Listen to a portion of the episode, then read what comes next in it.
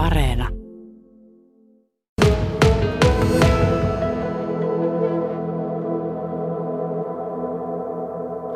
on pakkasraja, että tuomarineuvosto sitten viime kädessä päättää tietenkin sen, että, mutta 20 on se, että sen yli, jos on niin ton radan kylmimmällä kohdalla, eli meidän tapauksessa tuossa alamaaston sen lammen jäällä, kun se on matalin kohta, niin jos on tuntia ennen kisaa 20, niin sitten pitää tuomarineuvoston päättää, että perutaan kisat tai siirretään kisat ja näin. Mutta se on se raja. No jos kävisi sillä tavalla, että pakkanen äitys koko viikoksi tosi kovaksi, oltaisiin koko ajan pakkasrajojen kylmemmällä puolella ja tuomaristo päättää että nyt peruuttaa kisat, niin miten sitten urheilijat ja niin kuin miten tämä tapahtuma ylipäätään sitten, siirtyisikö myös paikka, missä se pidettäisiin tämän ajankohdan lisäksi?